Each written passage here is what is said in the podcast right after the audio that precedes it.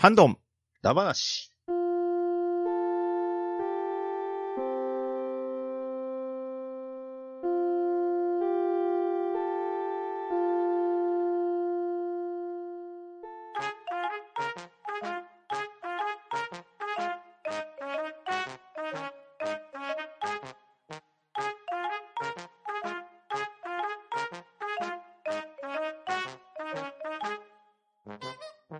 ハンドンダ話、今回はハッシュタグ読みをやっていこうと思います。では、出席者の方読み上げます。パンタンさん、はい、パンタンです。よろしくお願いします。バットダディさん、はい、バトダディです。よろしくお願いします。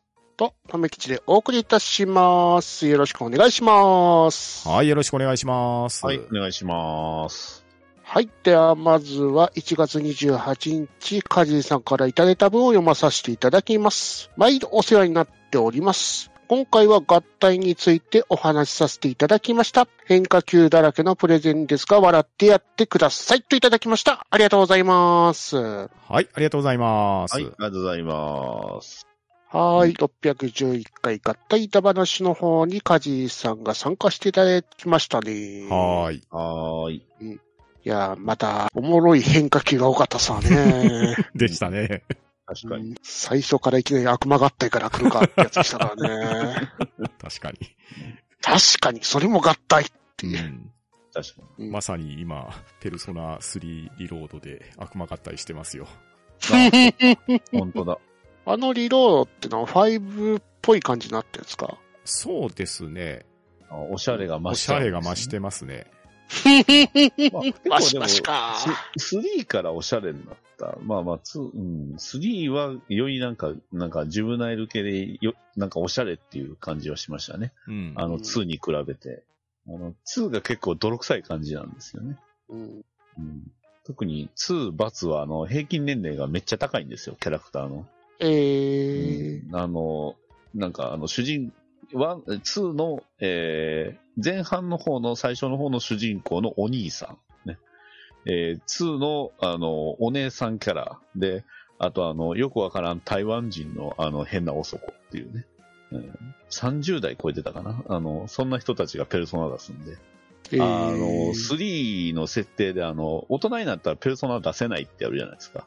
この辺確かに4かなんかアニメでやってたと思うんですけど、あの、あの人らは子供の心を忘れてなかったんやなって解釈しますけど。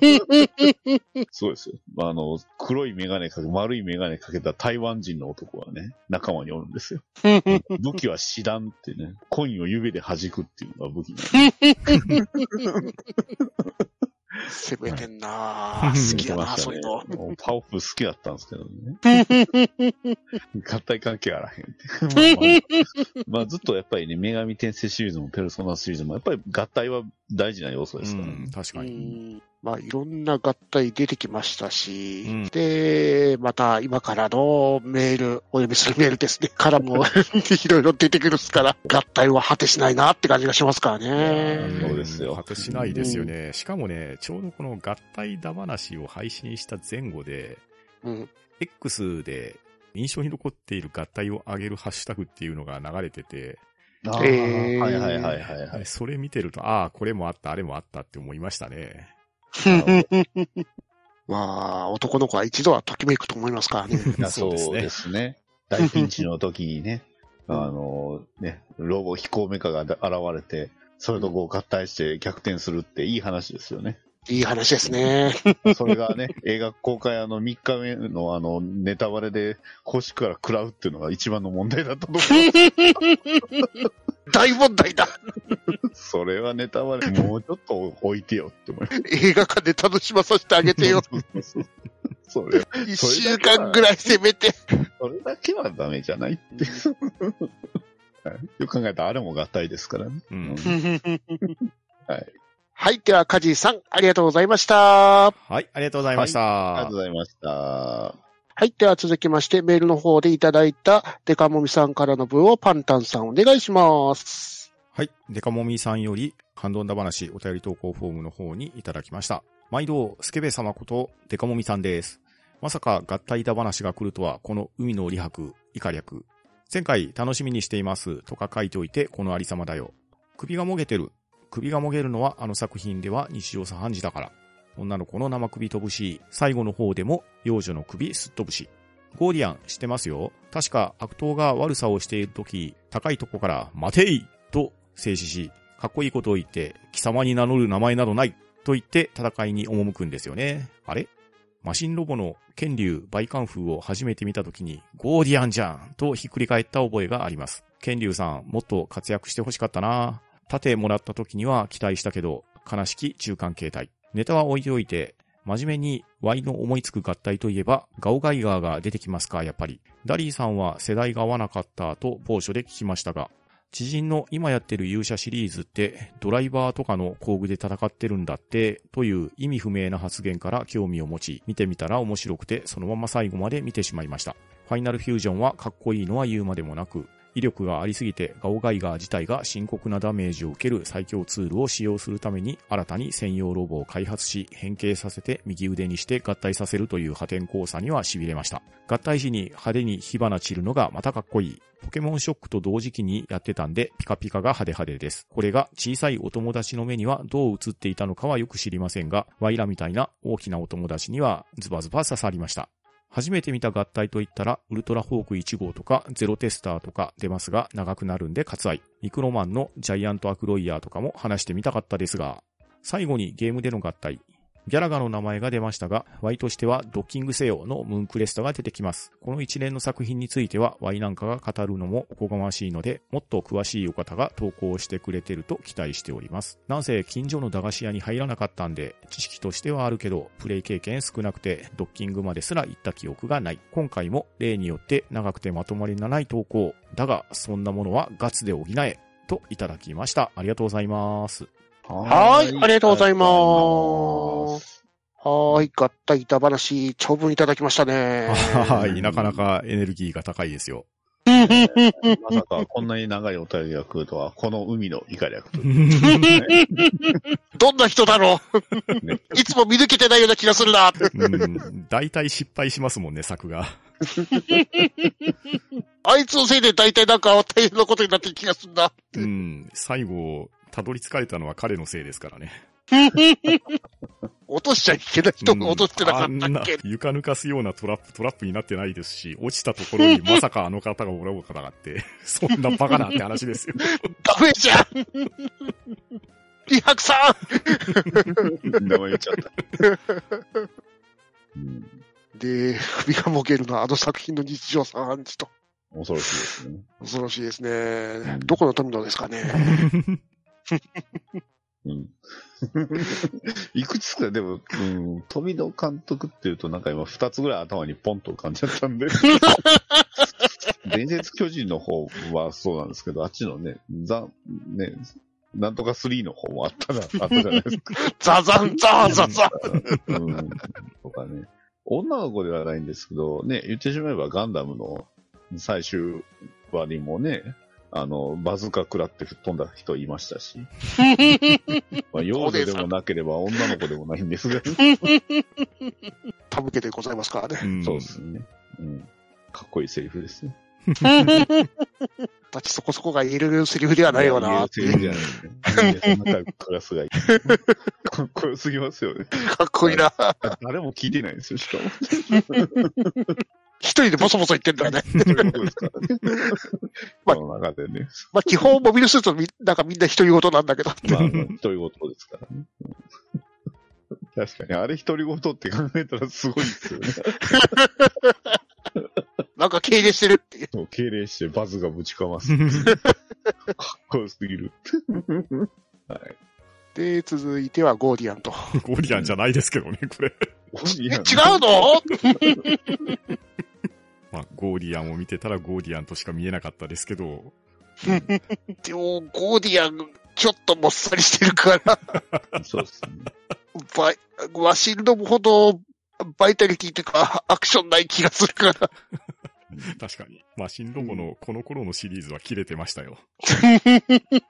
キレキレなんだよな、ジャンプが。うん、パースが狂うぐらいダイナミックなんだよな。そうそうそうそう。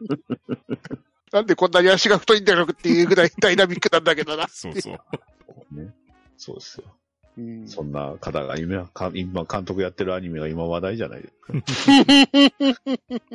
剣がやたらとでかいあの人ですね。うん。そうですね。あのパースのね。割り立っちゃう感じですね。うん。うんまだあの例のアニメ、あの、剣出てきてないですからね。そういう。やばいパースが見れそうですねう。んそうですね。うんまあ、剣、剣1話が出た。うん。一応、出るのは出てますよ。ええ出出るのは出ましたね。そうそうそう。そこからよくわからん武器使ってますけど。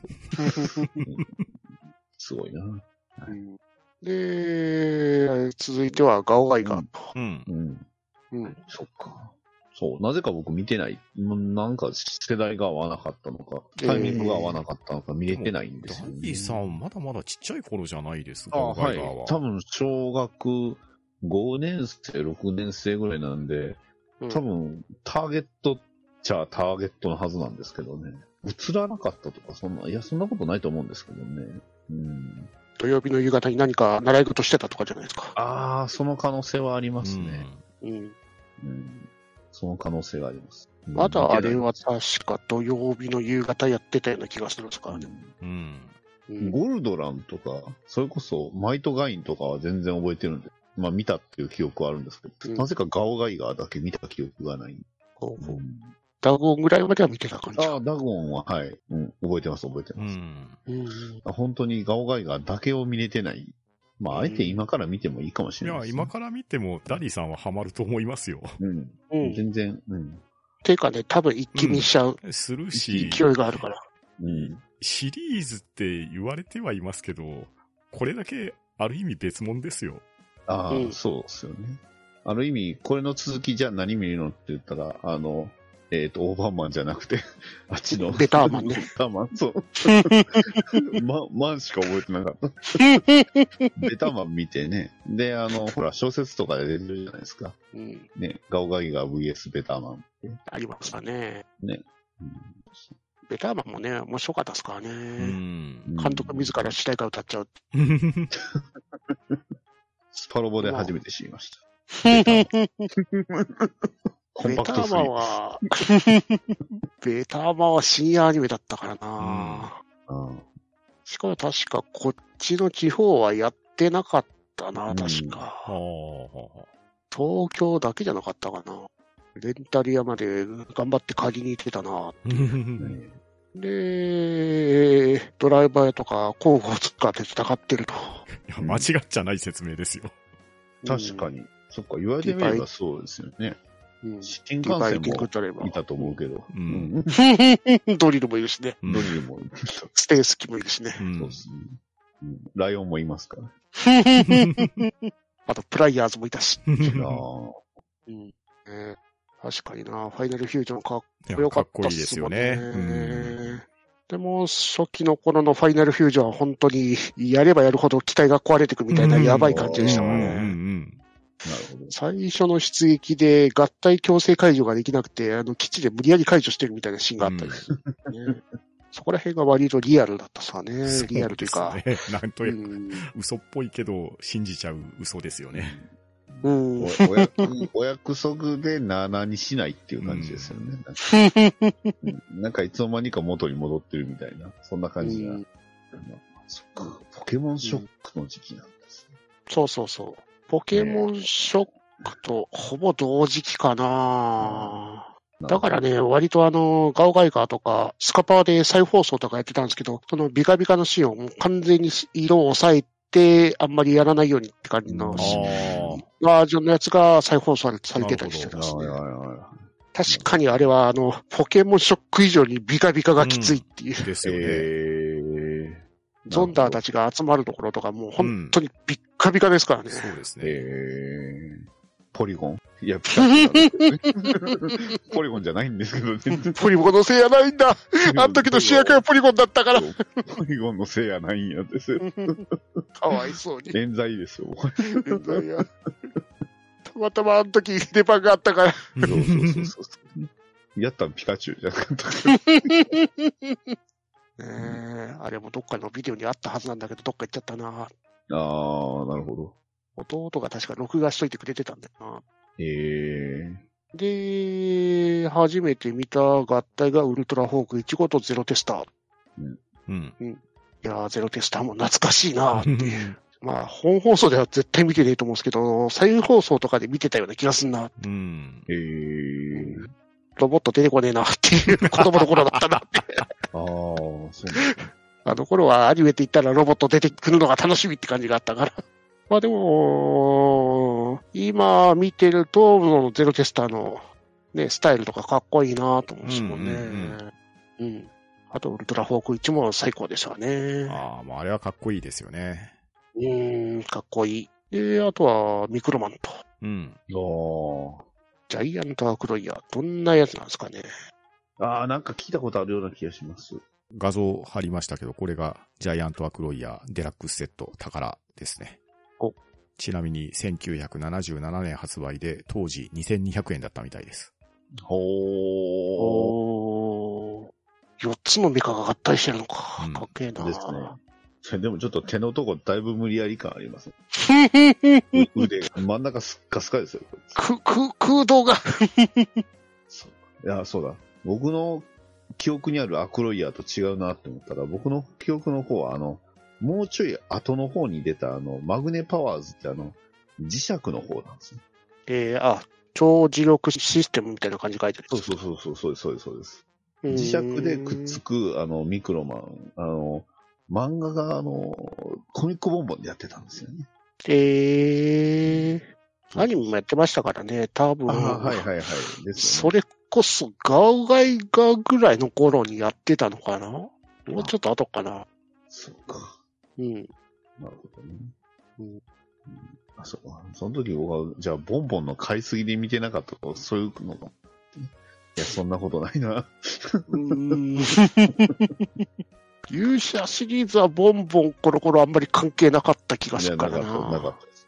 多分、うん。ボンボンばっかり見てて、テレビ見てなかったん。ちゃいますかね。適当なこと言ってますけど。ああ、なるほどね。でアクロイヤー。はいはい。うん。で、あとはゲームの合体。うん。うん。で、デカモミさんはドッキング製のムーンクレスタ。うん。ムーンクレスタも懐かしいですね。えー、ムーンクレスタ、テラクレスタ、そしてソルクレスタっていうのを昨年のユアゴティの中に僕が混ぜさせてもらいましたけれど、うん。確かに合体がモチーフになってるシューティングゲームですよ。えー、日物ですね。日本物。うん 懐かしいな、もう言い方が。実物から出てたのか。うんへアーケードアーカイブスって確か、スイッチでもできますよ。今ー。。えー。うん。まあ、さすがにね、当時を知らなくて、今、一から遊ぶとなると厳しいかもしれないんで、うん。まあ昨年も同じことをお勧めしましたけれど、ソルクレスタのドラマチックエディションを強く押しておきます。なるほど。うん。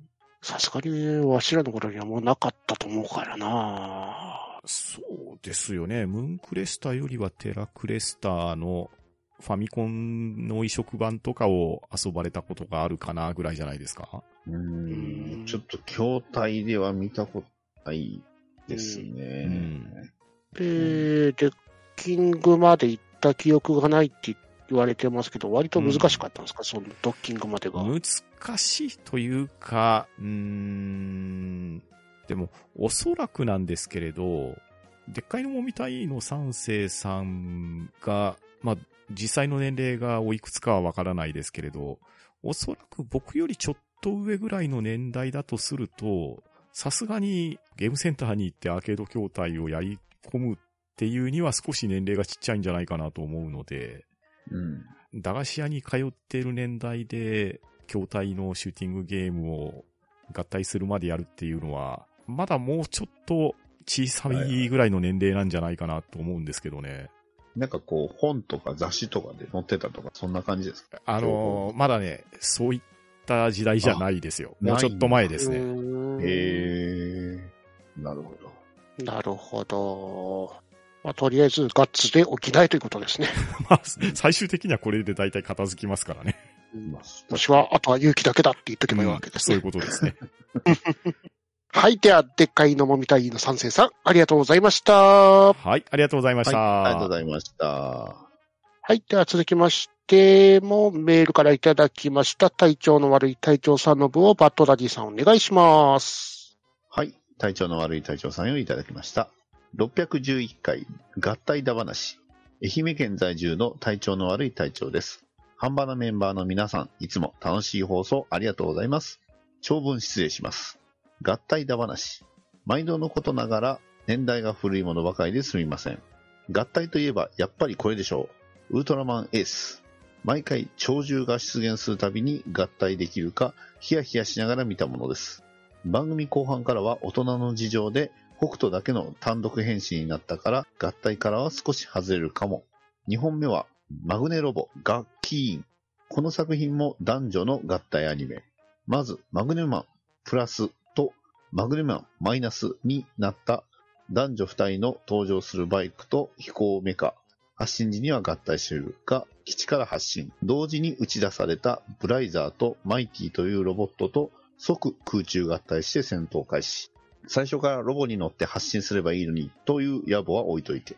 さらなる強敵が出現したら、なぜか操縦者がロボから飛び出し、スイートクロス、マグネマン、 in、two、one の掛け声で、男女がなぜかバンプレストのロゴマークみたいに変形して、パーツの一部としてマグネロボガ・キーンに組み込まれ、イザール星人との合成獣と戦います。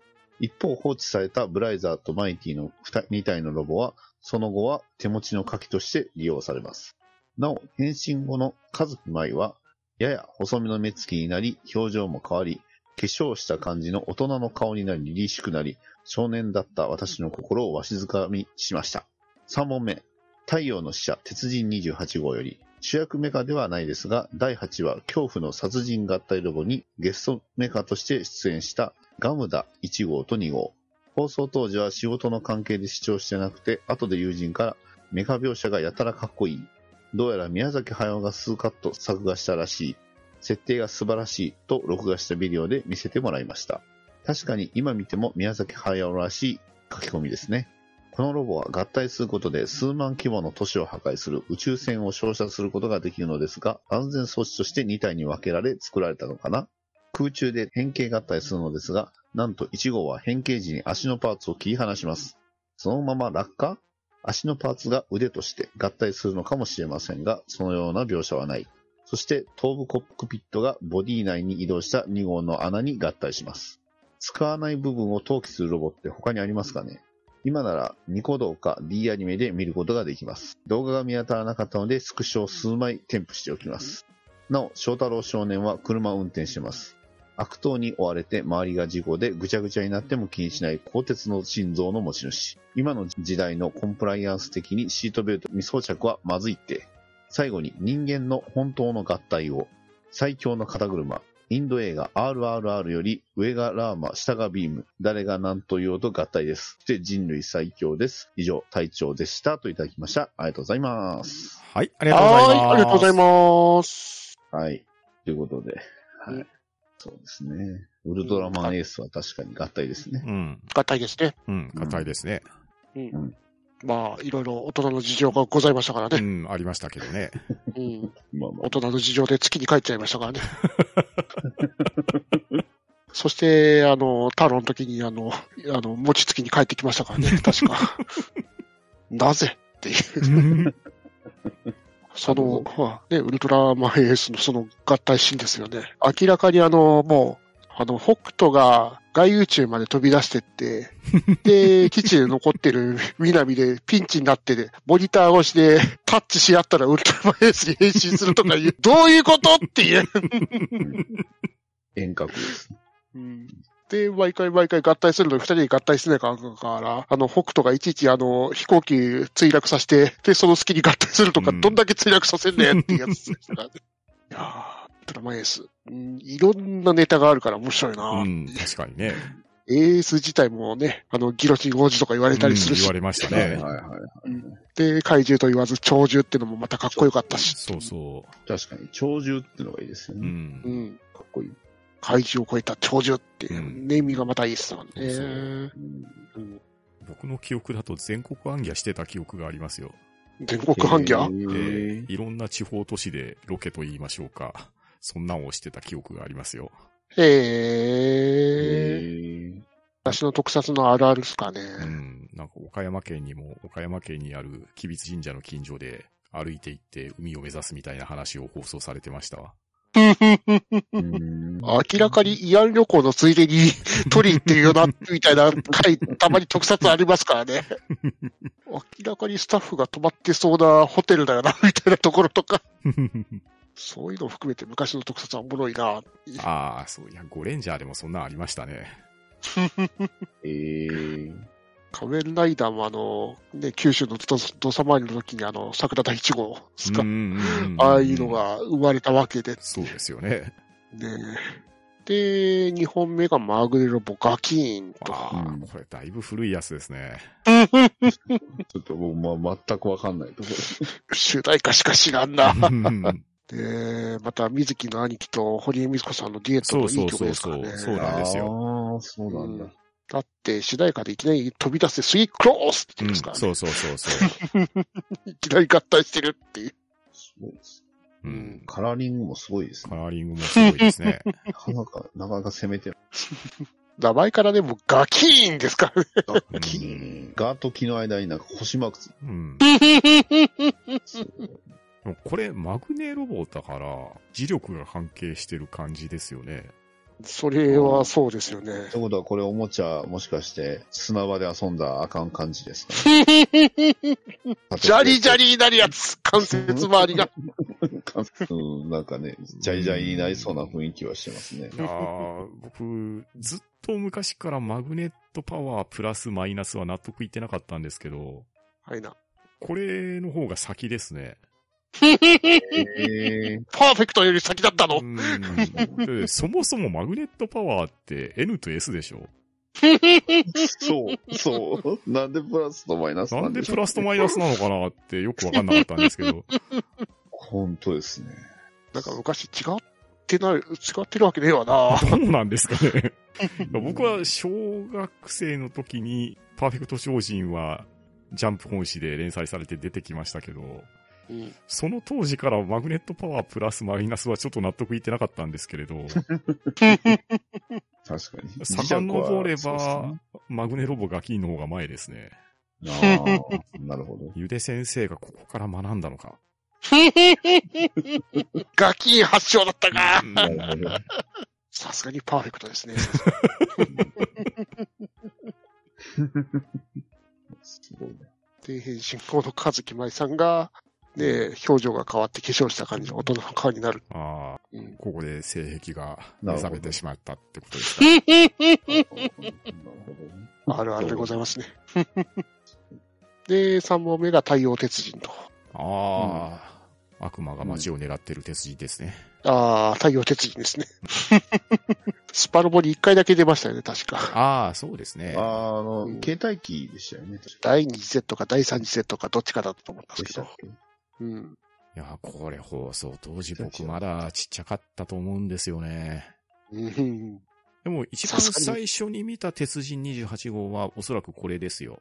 うん。え確かね、多分この太陽鉄人の鉄人のおもちゃ持ってたような気がするんだよな。うんうんー、うーん。昔の鉄人に比べて、あの、あの、スタイリッシュな感じになってますもんね。そうなんですよ太陽鉄人。スタイリッシュなんですけれど、FX ほどゴテゴテしてないシンプルな感じ。FX は、すごい、うんあの頃のおもちゃってそんな感じでししたよね。ですね。ううんギミックも面白かったですね。まあ、そうですね。素手だから。から。殴る殴るうん。まあでも、これの曲もかっこいいですよね。かっこいいですね。で、挙げられているガムダ1号と2号。これは覚えてらっしゃいます？いやー、全部は見てないから覚えてないなうーん。まあでも、宮崎駿さんが関わられてたって感じですよね。ねええ。えガムダ1号で検索しても、なんか、本当に設定がしか出てこないというかそうなんですよね全然出てこないから。どういう合体してたんだろうっていう。うんまあねそうですね。足パーツ切り離すっていう、どういう風になってんだろうっていう。そうなんですうん全然情報がない。すげえ。まあ、使わない部分を投棄するロボ他にありますかねって投棄はしないけど、使ってるパーツがなくなって武器の方に行くとかいうロボは結構いるよなっていう。あ、そうそう。あー僕一つ思いつきましたよ。この、はいなあの、使わない部分を投棄するロボほう。あの、スーパーガンダム。投棄はしてないな、あれ。と飛び出して捨てて、捨てたら、ね、その先に隕石が。やめてやめて G ディフェンサーの定めですね、あれは。そうですね。あの、一緒に背中にいちゃダメなのあれう。んね切り離すけど。どう考えてもあれ切り離すべきではないというか。うん戦場のど真ん中にあれで行くの？このコアだけでっていう。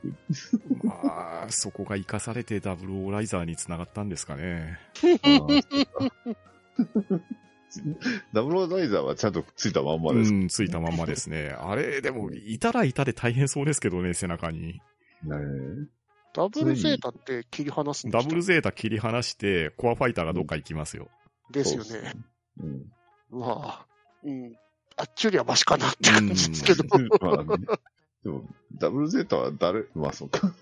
まあ合体するそうですね。うん。途中から忘れたような気がするけど。忘れえそうですね。ーまあ、そう考えたらそれが、インパルスガンダムに受け継がれたんですか？うんなるほど。あげくの果てには間違えられるっていうストライクに。普通間違いやろっていう。放送当時なかなかすごかったですね、ディスティニーは。うん。いろいろとね、うんスケジュール的な意味でも よく見たらストライクじゃねえかっていう。控えてないっすよ。で、翔太郎少年が車を運転してると。ああ、うんしてましたし、うん、鉄人のコントローラーがやたらかっこよかった記憶がありますよ。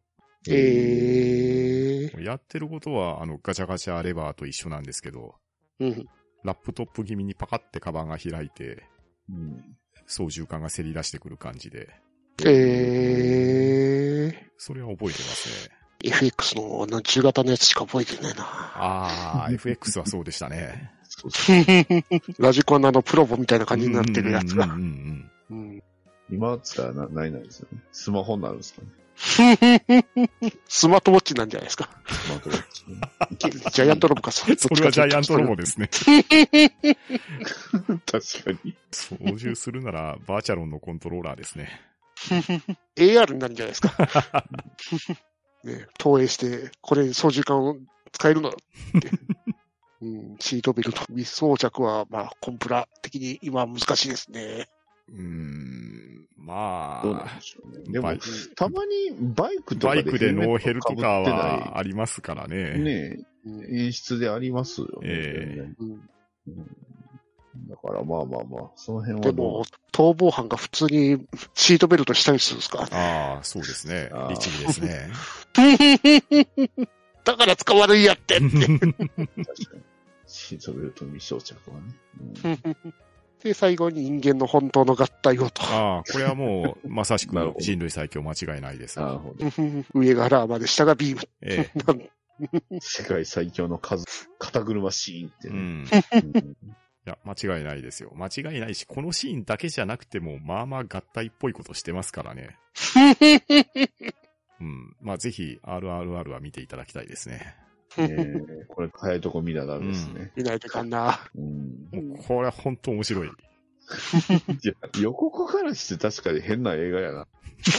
なんかね、これ予告だけは見たんですよ。で、うん予告なんかこう、まるでなんか実写のあの実際あったこう環境問題の映画なんかなみたいな、なんかそんな雰囲気を最初一瞬出しちゃったんですけど、なんか見てくうちに予告もなんか様子おかしいことになってたような気がするんです。あ れ覚えてる予告はだったかな？大体踊ってたからな。うん、そうですよね。なーってなってなってうん踊ってたからな。そうそう、ナートゥをご存知かっていう名ゼリフがありますからね。アカデミーまでなってよ、ご存知かになったしな。うん、それも去年かもうアカデミーも。そうですよ。友情かし使命かってね。また新しい、ああいうインドの新しいやつが出てくるんですかね、勢いのある。そうでしょうね。まあ、うんラージャマウリ監督の次回作に期待しましょうかね。ね 勢いをしてくるからな、っつったやつはう。んただ、長い。長い。基本が3時間だ。そう。僕、劇場見に行きましたけど、インターバルって書いてるのにインターバルなかったですからね。インド映画は休憩ありにしてもろて。トイレ休憩化して。いやー、今年も気になりますね。うん新しいインドそう映画。ですね。うんうんはい。では、隊長さん、ありがとうございました。はい、ありがとうございました。はいありがとうございました。はい。では続きまして、アポロさんの文を読まさせていただきます。令和6年1月29日、拝聴のアップルポッドキャスト番組ハッシュタグリスト1で、ハンバダ第611回を紹介していただいております。ありがとうございます。はい、ありがとうございます。はい、ありがとうございます。はい。では、今回のハッシュタグ読みは以上となります。皆様いつもハッシュタグありがとうございます。参加していただいたお二人もありがとうございました。はい、ありがとうございました。ありがとうございました。は、ん、ど、ん、だ、ば、な、し、